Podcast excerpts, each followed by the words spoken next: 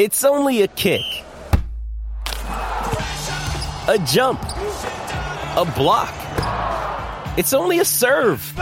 It's only a tackle, a run. It's only for the fans.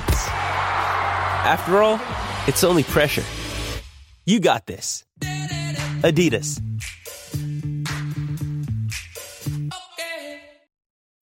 When you need mealtime inspiration, it's worth shopping Kroger, where you'll find over 30,000 mouthwatering choices that excite your inner foodie. And no matter what tasty choice you make, you'll enjoy our everyday low prices, plus extra ways to save, like digital coupons worth over $600 each week. You can also save up to $1 off per gallon at the pump with fuel points. More savings and more inspiring flavors make shopping Kroger worth it every time. Kroger, fresh for everyone. Fuel restrictions apply. Another day is here, and you're ready for it. What to wear? Check. Breakfast, lunch, and dinner? Check. Planning for what's next and how to save for it? That's where Bank of America can help. For your financial to-dos, Bank of America has experts ready to help get you closer to your goals. Get started at one of our local financial centers or 24-7 in our mobile banking app. Find a location near you at bankofamerica.com slash talk to us. What would you like the power to do? Mobile banking requires downloading the app and is only available for select devices. Message and data rates may apply. Bank of America and a member FDIC. Welcome to Heart and Hand, the Rangers podcast, the podcast that can never be accused of making anyone want to over celebrate. This week on Heart and Hand, Thistle, can we play you every week?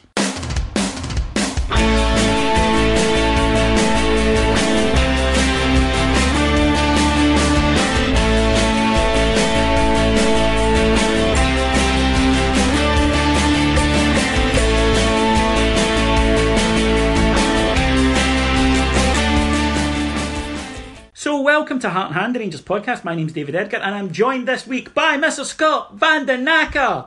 Hello, can I just say to the Thistle fans listening in, no points from four games against us.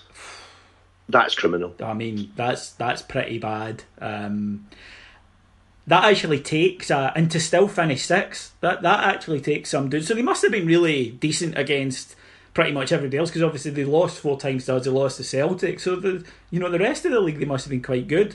Uh, it is it is a bit surprising, but we did rob them twice. Yeah, I mean, it's probably as bad. What we did to them twice is probably as bad as breaking into the local brioche and craft beer shop. Aye, or- stealing. ordering a crackdown on uh, sculpted beards. Yes. Um, there's actually a place in Shawlands of all places opened up and they do beards sculpting and waxing and styling. Ah, I don't know. That's the young folk, mate. It's the young folk. I can't stand them. Can you? No, no, young folk, God no. Um, although it, it is our audience, so I suppose we better pretend to. As we found out, yeah, the demographic is uh, quite young, yeah, but, than us. but also uh, also quite a lot of Tim's. Um, last week was one of the most downloaded shows ever. Not, I'm sure, anything to do with the fact you weren't on it.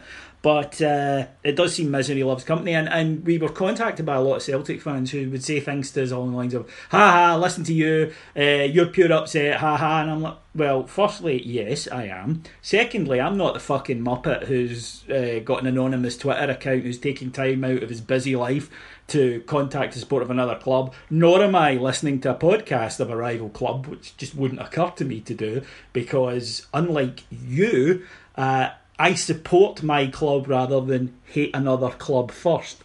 And then on top of that, it a download, a listen shows up as a download, a listen, whether it's from a real person or whether it's from someone who owns one green and grey top that they wear 364 days a year. The other day, obviously, is uh, is spent self-flagellating. Yeah. So what I would say is thanks for the listening, thanks for the downloads, and um, always here, Hmm. fifty pods a year. I would go, boys, behoist, and download the whole lot. There's loads where this came from. Yeah, exactly. So, um, by all means, it, it, doesn't annoy me, but they, they didn't seem to grasp that, and uh, they, they they seem to get quite upset when you when you point out that. um, Yeah. you know, it's, it immediately goes from them trying. You know, there's lots of smiley emoticons and stuff, or emojis, whatever they call them now. And there's lots of those in their initial one when they're obviously trying to wind up, and then they see that you can't be wound up, and then it's like, ah, fucking hun bastard. And you're like, yeah. Do, do you know what we should do, David? That was close to the surface. Yeah. Do you know what we should do? What? We should go and tell them that if they go to a special website, there's a PayPal link to crowdsurf to pure get it right up those heart and hand bastards. Uh-huh. But it just but it just goes straight to her bank account. Oh, like a donate button. Yeah, and then they can all go to. We'll tell them it's a secret plot to get right at us because they love crowd. Them and the yesers crowd surf for everything. they give a fortune. to folk. crowdfund, Scot. Crowdsurfing is that thing that happens at gigs that you always get upset about. Oh well, the other one then that you said. You're you're not really down with the modern technology, are you? Talking of which, I heard a song the other day from the fella that everyone loves now Who? called Kendrick Lamar Oh yeah. called DNA. Utter shite. there you go. We should bring back Scot's musical reviews. I think it would be. Uh, And, and, I, and I also found out something interesting as well. Apparently, there's a fella they all like, and you know the footballers who always used to tweet about putting Bolly on ice and going to see. It was always uh, what do you call it? What's Drake? yeah. Well, apparently they all like a fella called Stormzy now. Oh yeah, I've, I'm vaguely aware of his Yeah. presence, but I, I've told you before. I've reached that stage in life now where I'm not listening to any music made by anyone younger than me. It, it's quite right. I think Alan Partridge was right Mm. when he did a thorough investigation and found out there's no good music made No. after 1989. Um, there's there's no point. You listen to them, you listen to the business going on, and it's terrible. so why exactly. why bother? So uh, with that, we'll head into the, the heart of hipsterism. Um, although you know we always say that about playing Partick Thistle, and it's in fucking Maryhill. Yeah, I mean our pal our pal Al lives there, right? Yes. And that is not It's a ghastly place. Gaslight. It's nothing like Shoreditch. No, it's, it's really not. Um, you know, there may be people with sculpted beards, but it's still not exactly a, a fabulous place to go. But uh, it has been for Rangers this season. It's been a really good place to go. Uh, well, with- five minutes in total. yeah, but what a what a five minutes, and almost a sort of rerun of the game earlier this season.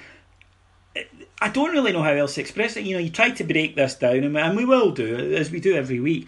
But I can't think of any other description that say that Rangers were just appalling for eighty-three minutes and didn't look like a cohesive unit. There was no spark.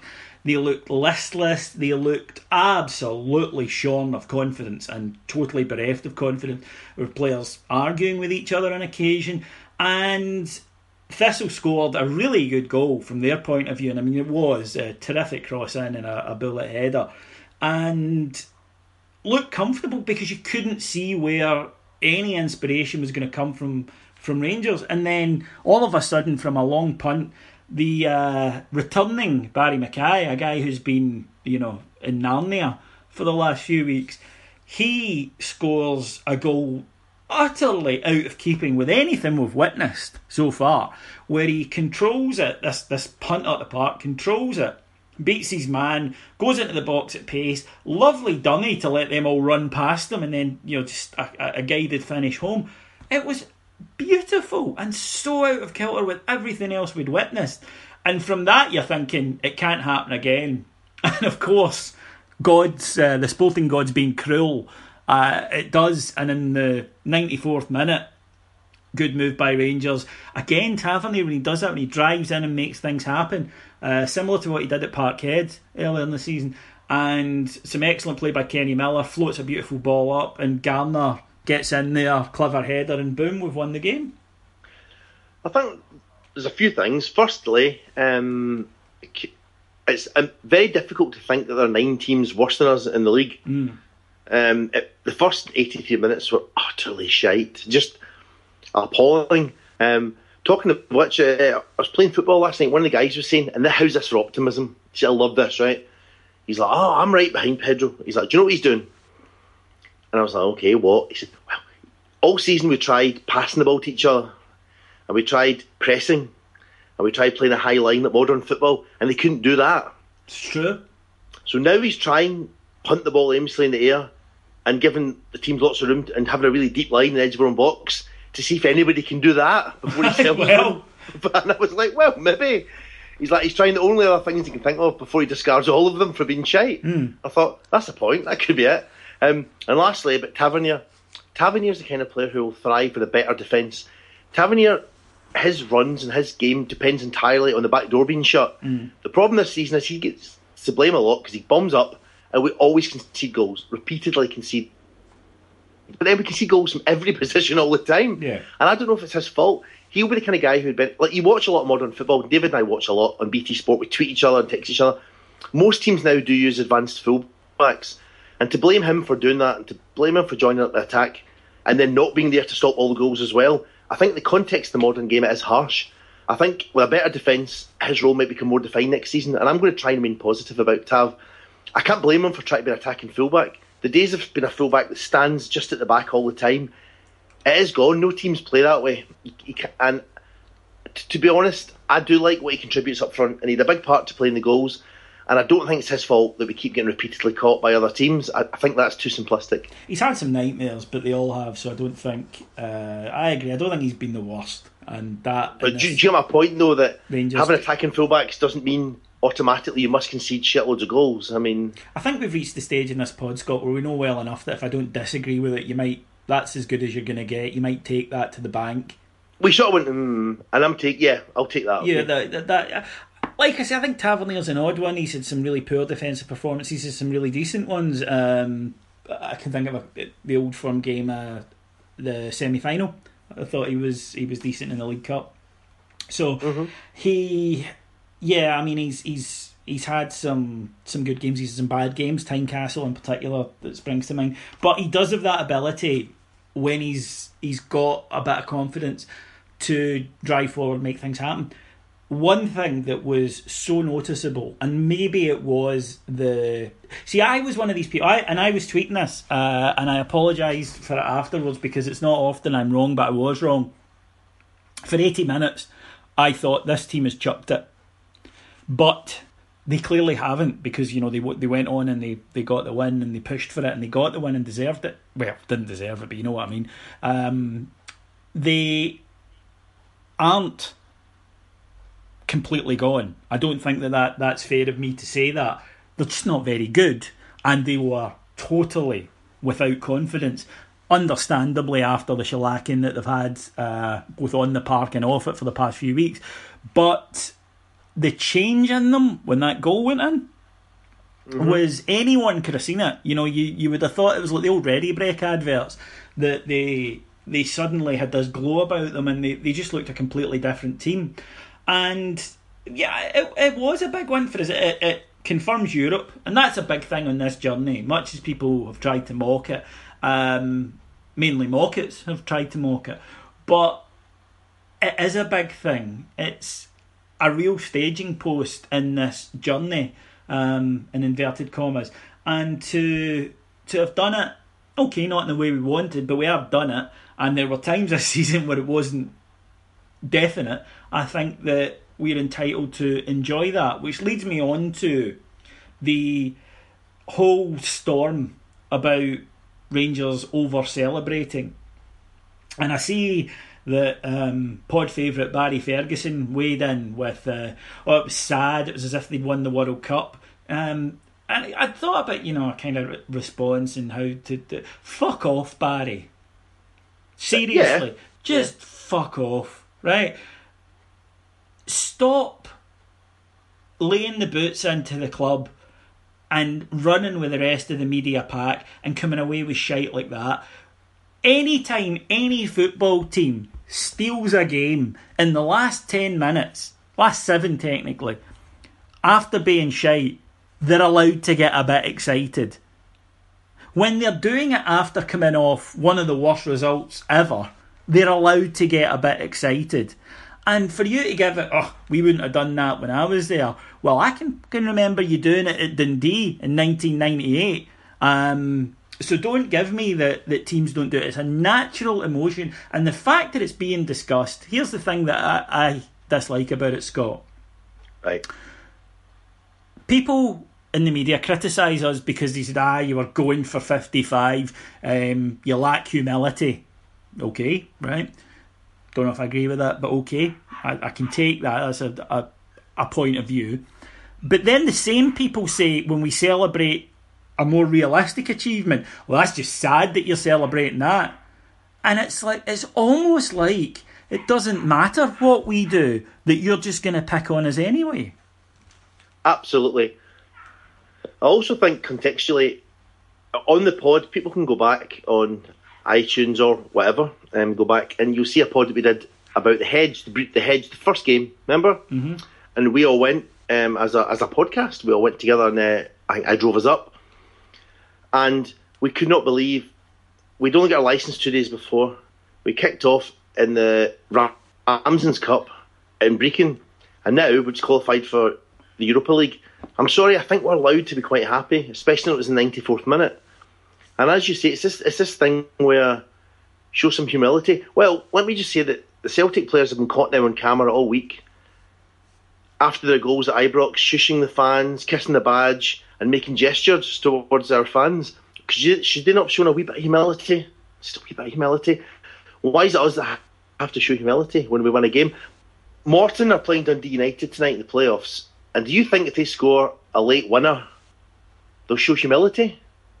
No, they'll go mental, okay, as will the fans. It's football. If, if you don't want fans to celebrate what they see as being an important milestone in football, take up another sport.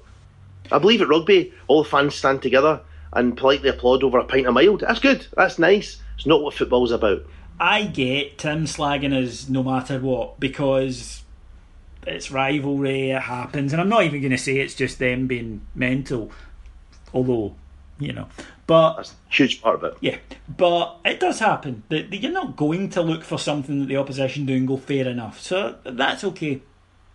What really disgusts me, and genuinely does disgust me, is when I hear people in the media slagging off people who pay into football for enjoying themselves, because that's what this was.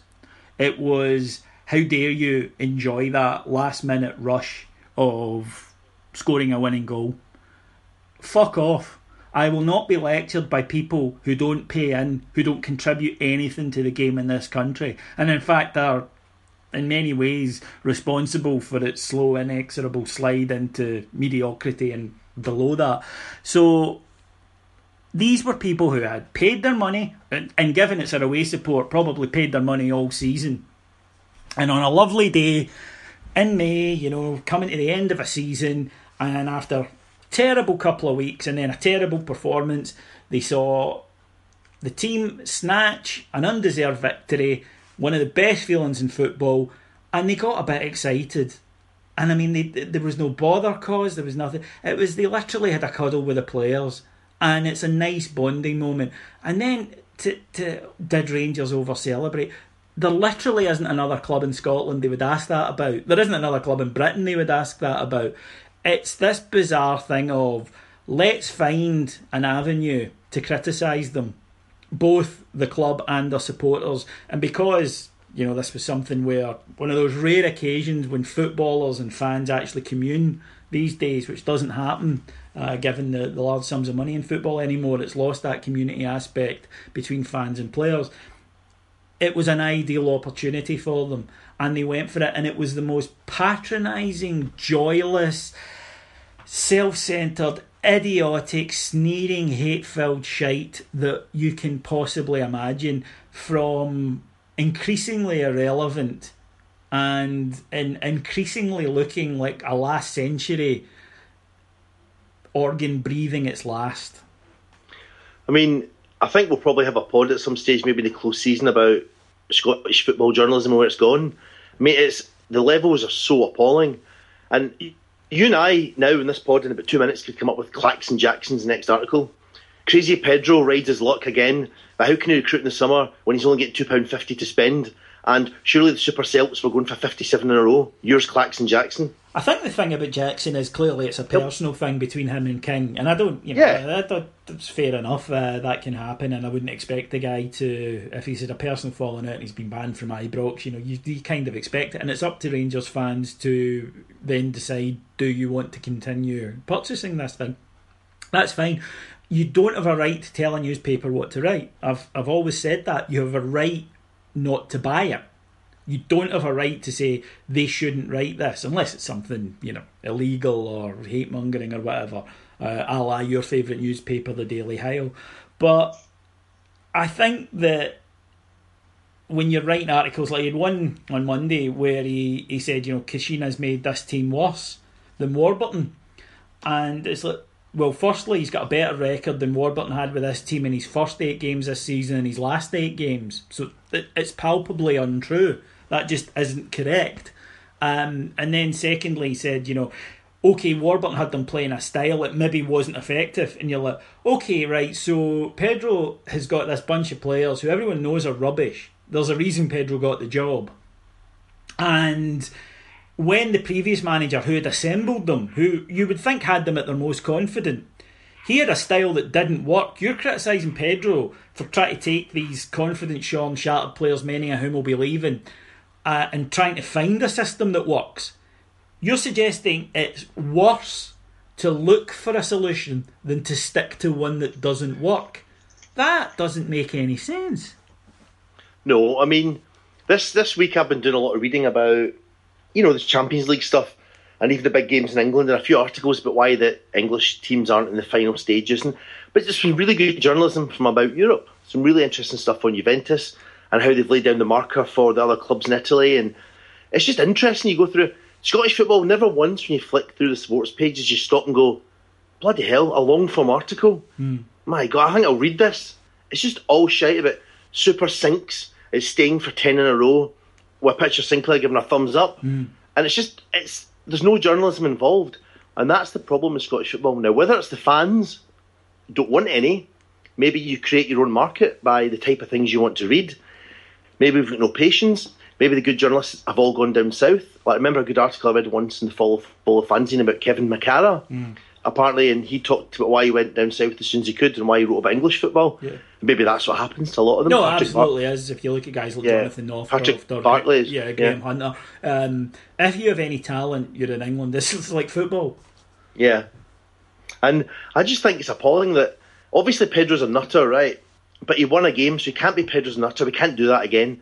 So what happened is they, they celebrated too much. And if we lose at the weekend to Hearts, it will be um, even Cathro can beat them.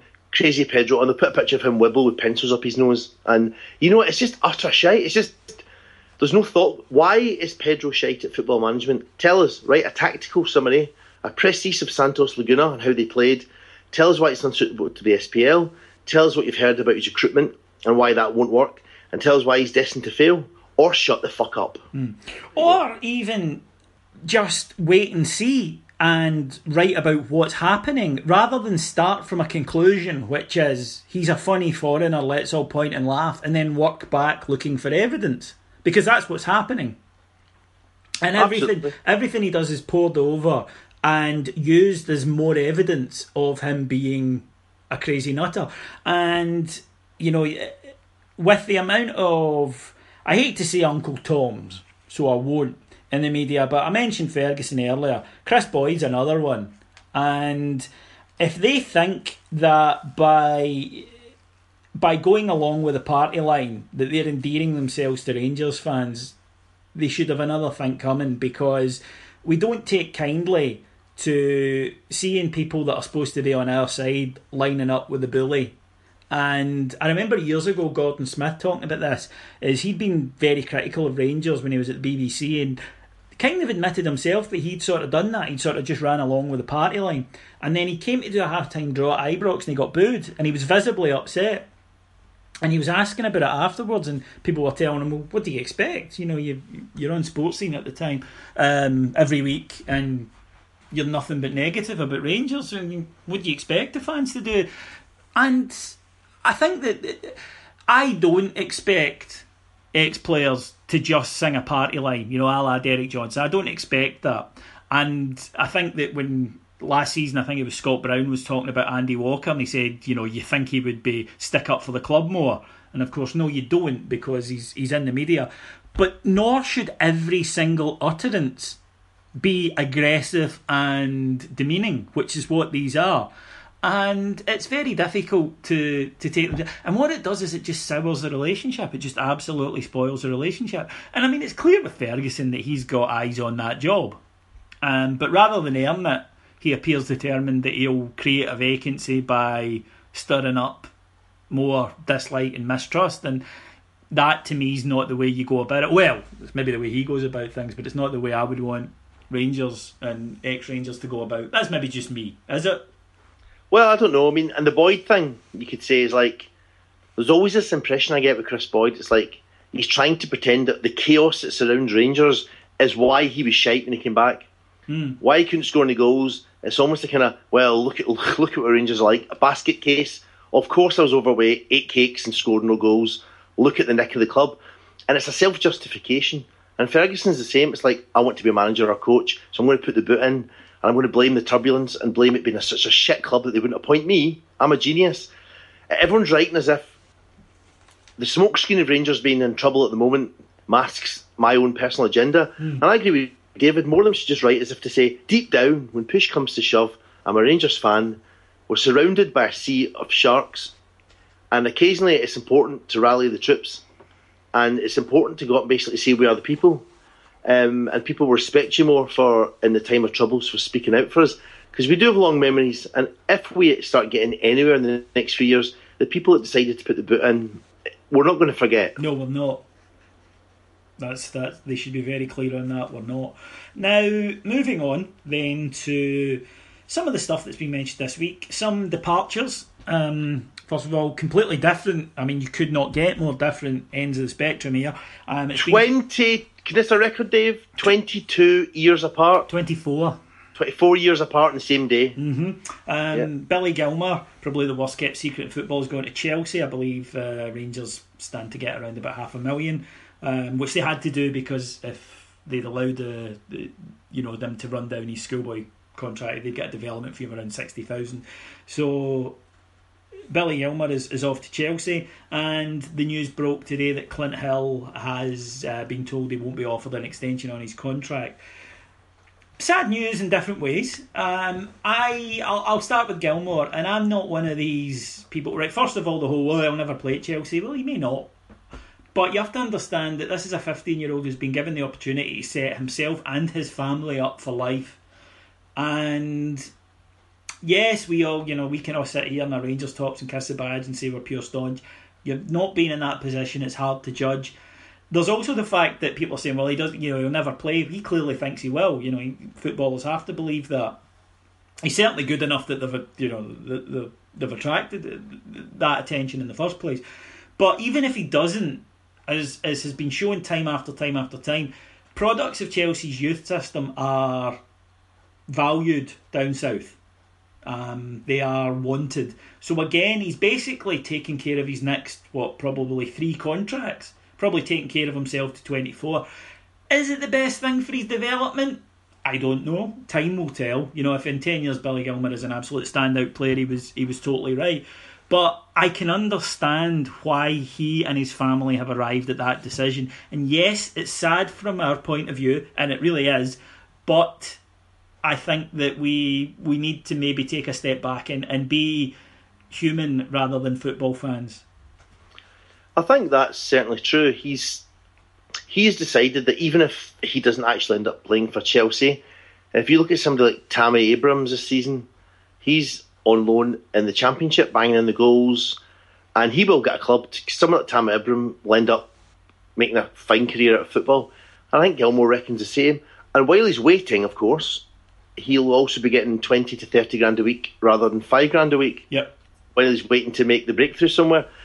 And of course, they've got great facilities down there and world class coaches and everything. You know, probably they've got some sort of crystallised champagne shower Yes. that costs a million pounds. It's, it, we can't compete with facilities and offer either. However, um, I'm not sure if it's right for his development. He'll probably end up playing at Vitesse Arnhem for a while. Very well. Um, but that, I- that that might not, you know, with all due respect, no. playing for a couple of seasons in the Dutch league probably is a higher than- standard yeah. than playing in Scotland. I think the worst thing about this deal, probably, and the reason we're getting the response from some fans that we're getting, is because of how we feel about it. People are saying, Billy Gilmour, you're a sucker, you're a mug. I think that's just reflecting deep down that's ma- we're hitting out the way because of the two things it says. Number one, it says that being on the verge of a breakthrough to our first team still isn't as tempting as joining the Chelsea treadmill. Mm-hmm. And a lot of fans who are brought up on Smith and Advocat and Souness find it this hard to imagine how playing for Rangers' first team on that pitch isn't the same as playing for Chelsea's eighth team. Mm-hmm. It's hard. It's a mindset shift. And secondly, people are looking at the system, and people are, I'll hands up here. I'm, I'm somebody who's cried out about this for years, years and years about getting it sorted and get. And you're looking at the academy system, and you're realizing with a sort of heavy heart that there are no secrets in football anymore. No. Anywhere in the globe. And if we do find more superstars like Billy Gilmour, and apparently I do believe our under 13s, 14s, 15s are very good. We've got, it's starting to really click. They will be poached by clubs. And if it isn't Chelsea, it'll be Man City or Bayern or uh, Red Bull Leipzig. And we're going to find it very hard now to see somebody through from that age to the first team. And fans are now starting to ask themselves, and they're doing this by way of calling Billy Gilmour a wanker, but what they're seeing is the much wanted youth system may not be the conveyor belt of talent. No. And it may, and it may have to be seen differently. It may be seen as a source of income. To, and some of that income may be used to buy first team players. For example, if you sell a couple of Billy Gilmours a year for like a million pounds, Yeah. it, it may be very difficult for us to fend off. I think we've talked about this once before a while back, and it was like we thought we were and saying Billy Gilmour, never heard of him. But it, fans are now looking at the reality of the conveyor belt of talent. It's the same with coaches. You get a coach in, you pay him a bit more, you put him through his UEFA uh, pro license, and you get somebody maybe from the German system over here, and they're fantastic. They'll be poached because Brighton, Birmingham, Villa, Derby, that's just the championship. These teams have got budgets five times the size of ours. Yeah. If we do something that is exemplary, ahead of its time, and shows real talent, if we have somebody outstanding in sport, fitness, or nutrition, we won't keep them for five years. We'll be lucky to keep them for a year. And the fans, this Billy Gilmour thing has brought home to a lot of people that we are going to get the best and the brightest talents picked out like a magpie going for shiny objects. Hmm. It, it is, it's unfortunate, but it's the reality of the world that we're living in. The other one is Clint Hill, and well, uh, there's a little bit of me that's quite sad because I think that Clint Hill, along with Kenny Miller and Wes Foderingham, are the players who can say, you know what, I did as much as I could and can look myself in the mirror. Um, I, I I don't think we should be keeping a 39 year old on for another year. Um, and I think it, it, it, was more a reflection on how bad Warburton's signing and defensive coaching was that Clint Hill became, if you like, the standout defender. And I would rather we developed Bakes. I would rather that we, you know, at least tried to than than rely on Clint Hill for another season. And he has entered into the Bert Konterman and Ugo Ehiogu pantheon of Old Firm goal. You'll always look back and go, aye, I remember that. Uh, I just thank him uh, for a good year's service, and I hope he's got fond memories of the club. But I, I think it was the right move. Yeah, bittersweet. I'm the same. I thought he did really well. He'd always be welcome for a pint. But the concept that a 39 year old journeyman became our best player is just too awful to contemplate. It really does symbolise what went wrong with the season almost from the word go. Yeah. And I think, fair play to him, I think he'll get a player coach job somewhere. And he'll do a very good job and he'll represent whoever he joins really well, very professionally. Absolutely, and uh, he's he's a goes with best wishes. Um, some others might not be. The rumours that we're hearing, well, you know, just just being honest. It's a long list. Uh, the rumours that we're hearing is players that, and these are just rumours at this point, so please. But the rumours that we're hearing is Rob Kiernan, uh, or are Rob Kiernan has been told to find a club down south. Uh, Harry Forrester is another one who's been told to, to find a club down south. Probably the first of a few. And I don't, I mean, it's quite clear he doesn't fancy either of them. Kiernan's an odd one. Um, Stephen Smith, I think, described him brilliantly where he said he's, he's got six cans of lager, but he doesn't have the bit of plastic that's holding them all together. Um, he does have qualities. It would be foolish to just say, ah, he's pish. Um, he is an anagram of a good player. You know, that there are all the bits, but in completely the wrong order.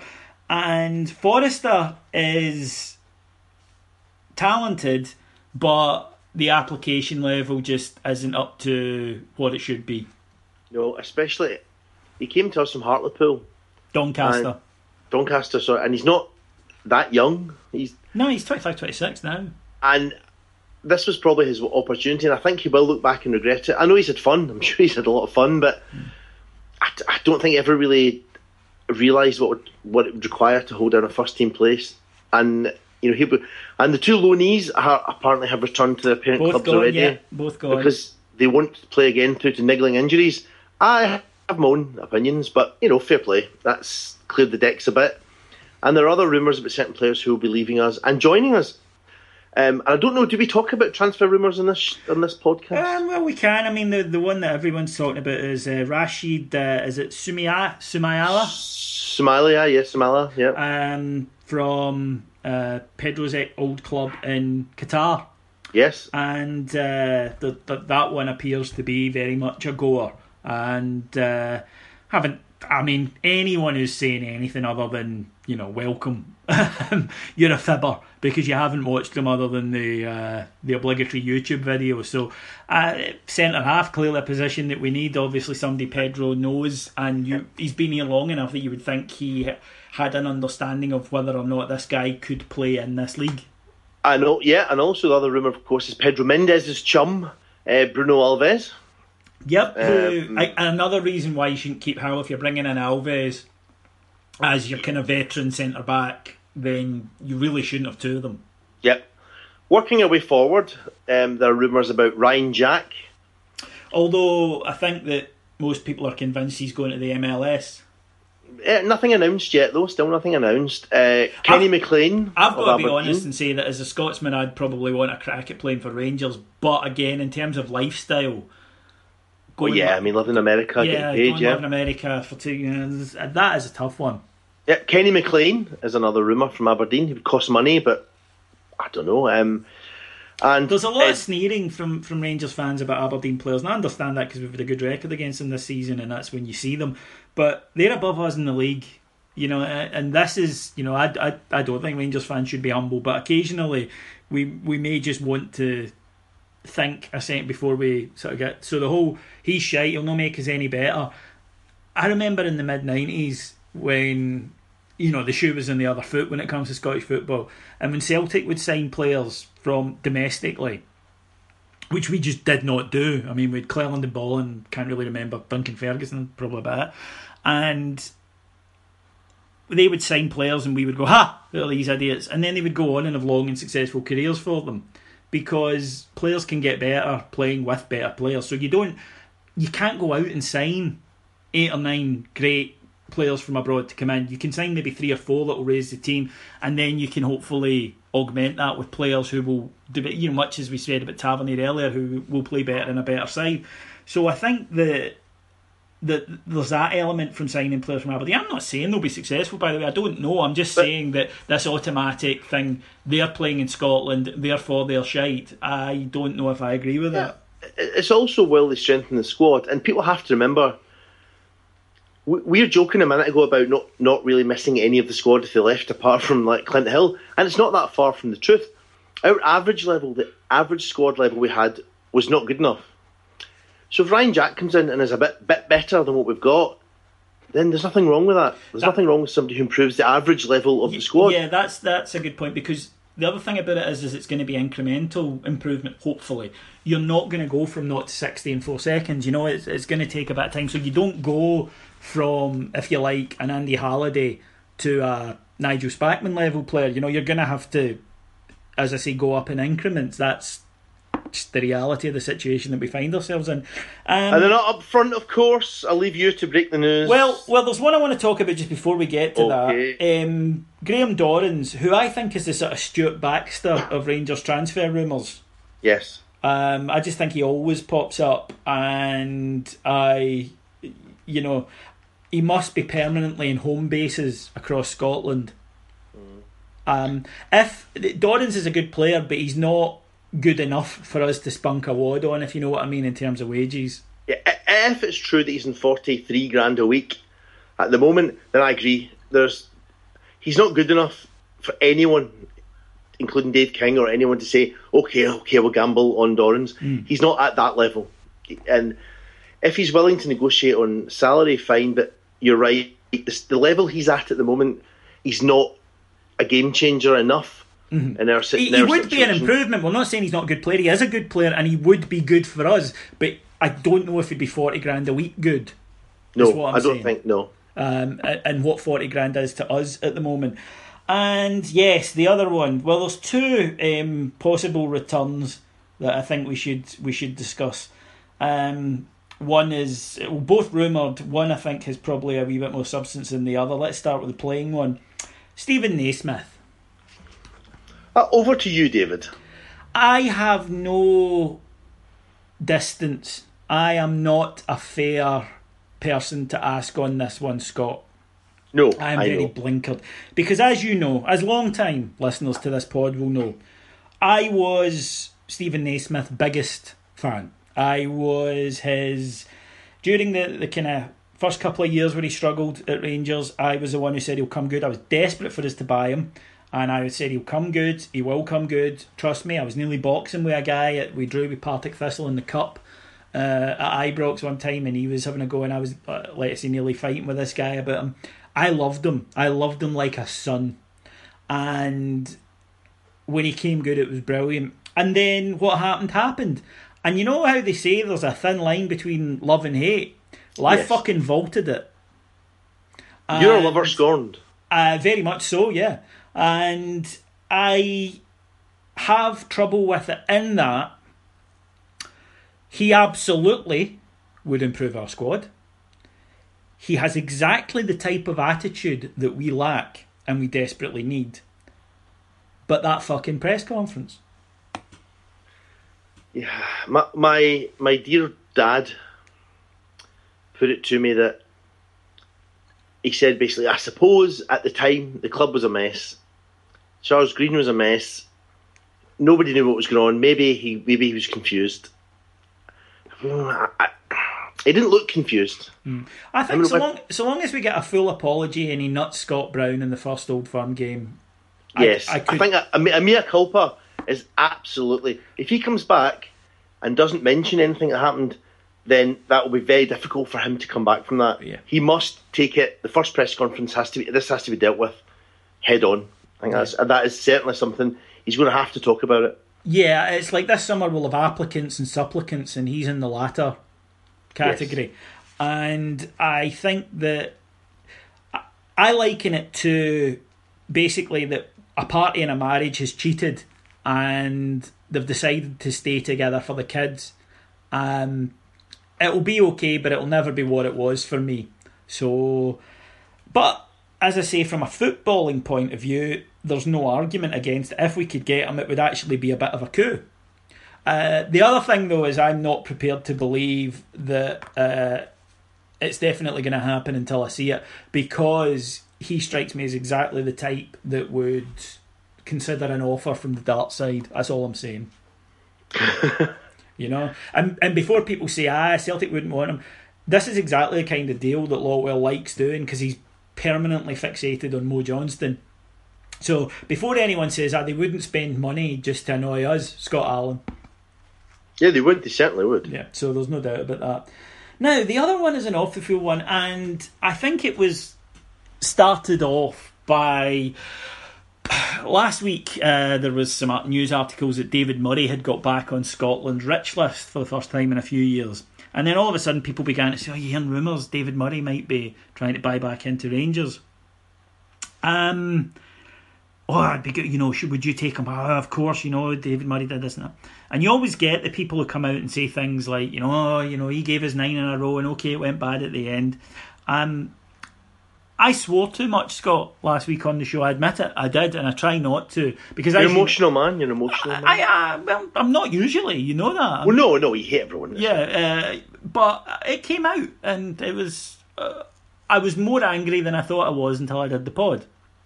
Uh, it turned out, and it all just came came out. It was sort of like shaking up a bottle and then opening it, and that's what happened. So I've tried not to swear too much this week. I think I've only dropped one f bomb. That's about to change. To any Rangers fan out there who's saying things like ah, but nine in a row, and you know if he can help, he should. Are you fucking mental? I mean, just genuine. Are you fucking mental? This would be like the Royal Bank of Scotland seeing their share price go down and go, does anybody have Fred Goodwin's number? It's utterly. It, it, would be like the, the Stop the War Coalition phoning Tony Blair. It's just not possible in any way to forgive this guy for what he did to us. Now, if he wants to just give us money, take no power, and say this is for all the damage I've done, that's one thing.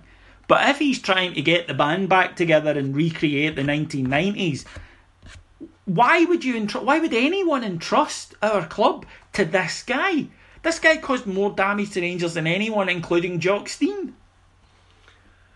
Um, before I give my comments, could you just excuse me for one second, David? I'm just going to go over to the other side of the room for a minute. Is that okay? Yeah. Oh, please, God, no! Thank you. Uh, that just about sums it up, I think. I do understand people are desperate for investment and desperate for any good news, and I, and I totally get that. But firstly, stop living in the past, and secondly, I'll fuck up and fuck off, yeah. there you go. You know, that's end of end of discussion. I think that that that that sums it up. Frankly, Scot, we have just some time for you to uh, to give us, but probably time for a couple. Uh, so, ladies and gentlemen, to do this week's Sporting Integrity Award, the award that could only exist in Scotland. Yes, it's Mr. Scot Van den. Hi, folks. Um, it is suitable. We live in a country, thankfully, we live in a country football wise, it's a tin pot dictatorship. Whereas if we criticised against the government, perhaps in an actual dictatorship, we'd get shot. Here we can poke fun at them because they're simply pathetic straw men. Um, which it's easier for us, easier for you, easier for everyone. They're hapless, ineffectual, tainted, and corrupted and awful, but they have no real power and can't imprison us. Thank goodness for that. So we're going to do with legends today, David. Okay, just a couple of quick, quick Okay, legends. but they could probably imprison you if they catch you singing. It depends what song it was, and let's not talk about some of the. Anyway, yes. Uh, Diego Maradona. Now, Diego, to people of a certain age, i.e., my age, is a true legend. Indeed. Nutter, wonderful footballer, paranoid drug taking maniac, and a man who's completely and utterly irrational, whose He- book is the finest work of footballing Yes, literature. It's, it's oh, David summed up to me once brilliantly in the pub. Diego joins club and everyone loves him because he's the best player in the world. Diego lives up to that hype. Diego has problems because of other people, not Diego. Hmm. Diego leaves club. Sorry, fans. It Yeah. simply wasn't my fault. That's it. Diego turns up. Fans love Diego. Diego loves fans. Bastard chairman ruins it. Diego leaves, and that ha- that that's basically the story of his book over and over again. But he tells it with such a, a wonderful self. See the way you described him there is me, but without the footballing ability. He, he- yes, he's actually. He's basically, if you were D- Davide Edgario, Yeah. Um, if I still took drugs and still had, or not still, but had access to firearms, I'd probably have, have gone down that path as well. But anyway, Diego Maradona, Scot, why why are you talking about him? well, I'm talking about him because he's got a fantastic new gig, David, and maybe it's deserved. Maybe he deserves to be a FIFA Goodwill ambassador. Do you think he does? Yeah, absolutely. Okay, and at the press conference to unveil the fact that he was a FIFA Goodwill ambassador, he was asked about a scuffle with a reporter that he'd had back in uh, Argentina. And he said, I didn't hit. I hit him, I destroy him. He wouldn't have a nose left or a face. Two hits, I hit him, he hits the ground. Fucking, it's been years since I've heard that. Yes, and that's a Goodwill uh, ambassador unveiling. Well, clearly, Diego joins FIFA. FIFA love Diego. Diego loves FIFA. Bastard reporter spoils it. Absolutely. You see, that that's the thing. That's the theme. And uh, the next legend, I think, uh, uh, of that we're going to deal with is the is not somebody associated with being a legend, but I like him. I like his shtick up in full. Sheikh Abdullah Al Thani. Okay. Is that really his name? Yes. I don't know if it's rhyming slang. I'm not sure. How's the Al Thani round your way? Yeah, exactly. I, I, I think. He's the president of Malaga. Okay. Okay. Yeah. and um, he was accused, accused David of wanting to sack Marcelo Romero, the coach. Okay, so first all, on the first of March, he posted on Twitter, "I support Mr. Romero and all the players. I trust them. We're a family. We're the Malaga family. Hashtag Vamos Malaga. Seems fair. More pressure. Fifth of March. Now, listen, this is how you cannot disbelieve a man who says this. From Quran 1156 I rely on Allah, my Lord and your Lord. There's no living creature but He holds it tight by its forelock. Surely my Lord is on the right path. And that was his quote to people that said he was going to sack Marcelo Romero. You can't. Could you disbelieve him after that, David? No. You, the next day, he sacked Marcelo Romero. Ah. But to be fair, things might have happened, transpired over that evening that we don't know about. We- We don't know the full story, but um, it, it, he was a man of his word right up until he wasn't. Yeah, well, I- I, I, for one, Scot, I'm not going to make any comment at all on anything to do with the uh, involving the Quran. I don't think any of us are, other than uh, good on you. Yes, I think that that's uh, yes. And, and she went with our favourite legend at the moment, a living legend, though, a playing legend, Zlatan. Go on, We love Zlatan, don't we? we do. Zlatan's agent has hinted that, about his career after football already, David. And I'll tell Well, you, uh, given given that injury, you know that that's maybe brought that that discussion forward. it's related to the injury. Zlatan Ibrahimovic's agent has raised hopes that he'll be back to his best following knee surgery after doctors were stunned by the Swedes' progress. Ibrahimovic underwent an operation on damaged knee ligaments in the US a fortnight ago and will miss the rest of the season and some of the start of the next campaign. But Mino Raiola has suggested the forward has a good chance of resuming his playing career once he's recovered. He told Swedish newspaper Expressen his knee is so strong that the doctor said they've never seen anything like it. He has a knee that is impossible. It's impossible for a football player with a 20 year career to have this knee. It was clean. There was no harm inside this knee. Zlatan is so strong, the doctors want him back after his career for medical research. Don't you have to be dead for medical research? That was the alarming part Not, of the not story. just but- retired. well, uh, nobody's told Zlatan clearly that he- they're going to kill him and should donate his body to, to medical science. look, if Mino Raiola can't get money out of another transfer, he has to look for it in other ways. And killing him, pickling him, sending him to a Swedish hospital, maybe that's the way. I, I don't know. Well, or, or he could send him to Celtic because you know, let let's face it, if there's an ambulance to be chased, That's very. Plus, he probably supported them when he was young anyway. undoubtedly, I think that I, I think that we can all accept that he listened back in Helsingborg or whatever to. Uh, I, I think we can all accept that, that he he grew up loving Rahoops, and his Of granddad, his granddad probably told him stories of the famous Lisbon Lions, etc., etc.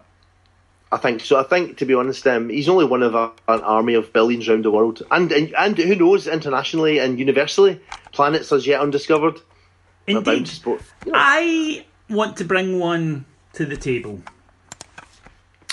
It's an odd one, okay? I'm not going to lie to you. It's an fine. odd one. Gillingham striker Rory Donnelly has been suspended by them. he's, he's not the most famous player. Um, could you maybe what, what's the story there, David?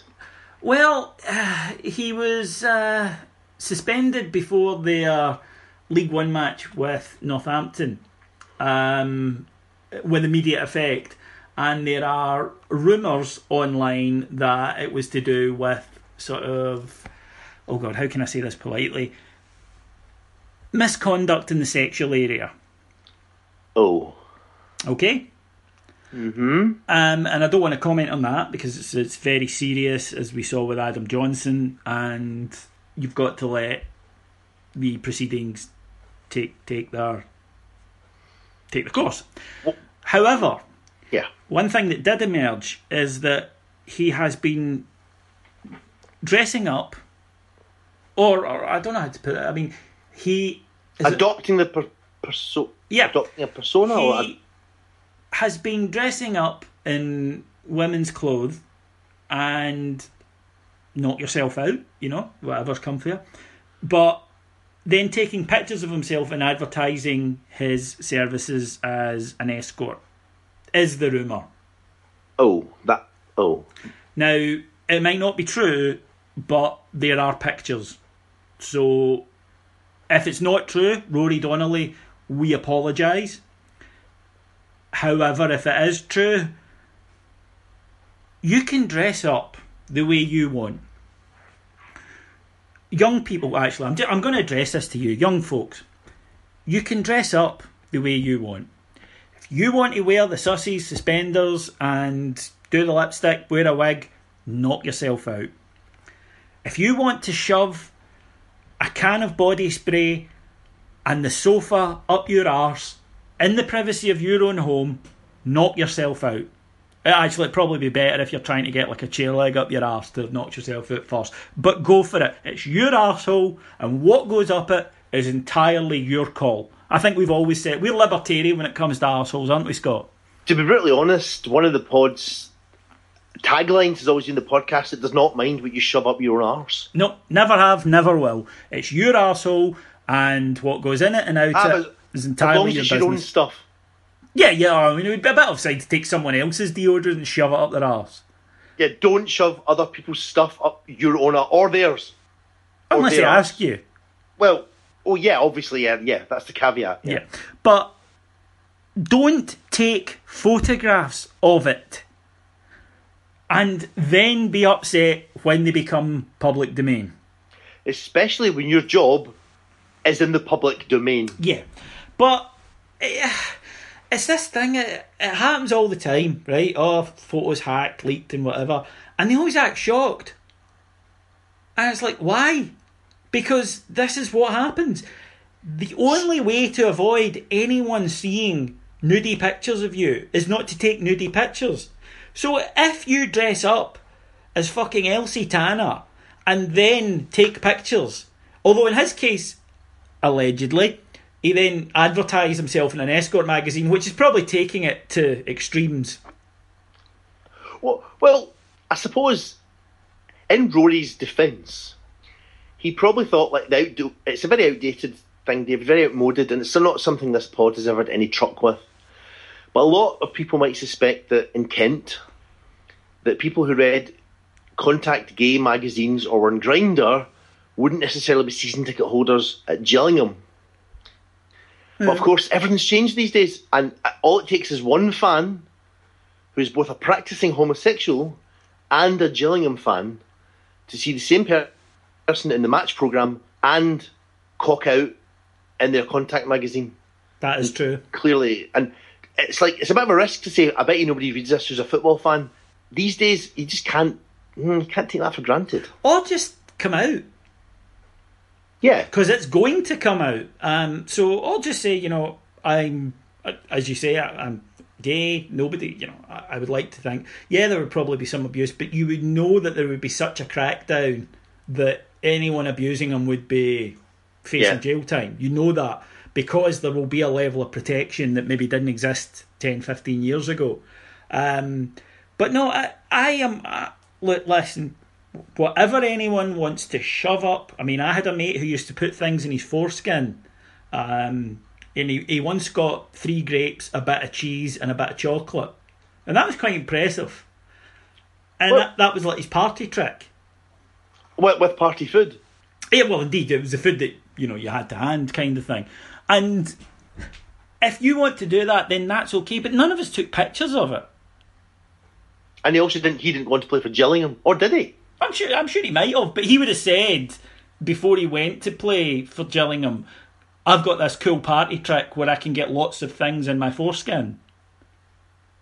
Do you want to see it at the induction night? Yeah, or like at my press unveiling, I'll say, like, Yeah. "I'm hoping to score a lot of goals." Also, if you want to hand me over like a couple of sausage rolls, watch this.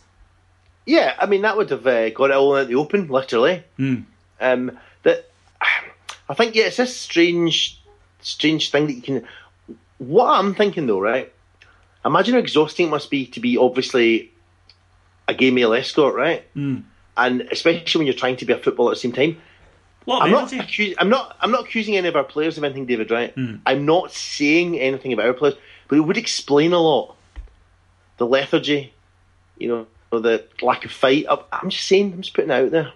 I, uh, I, I, I don't think that that.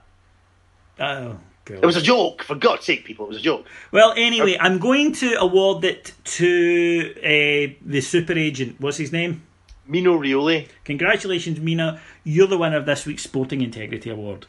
Okay, then, folks, all that means for me to do is to thank an executive producer in London, Mr. Mike Lee and Mr. Paul Miles, to tell you where you can get in touch with us. Just search on Facebook for Heart and Hand, the Rangers podcast, and leave us a message. You can follow me on Twitter. I'm at Ibrox Rocks. Scot is. Scott Heart Hand. And you can also follow Cammy. He's at Beat That Beat. Um, now, next week we'll be doing something slightly different. We'll be getting the guest who won the spot uh, at our live show. He'll be joining us next week. Looking forward to that. And we'll also have some clips of the live show uh, tagged on at the end of it. So it'll be a sort of live show special. But we'll obviously discuss the game um, that's upcoming on Saturday. So, Scot, thank you very much. Thank you very, very, very, very much. My name's David Edgar, and I'll talk to you again this time next week. Cheers. Bye.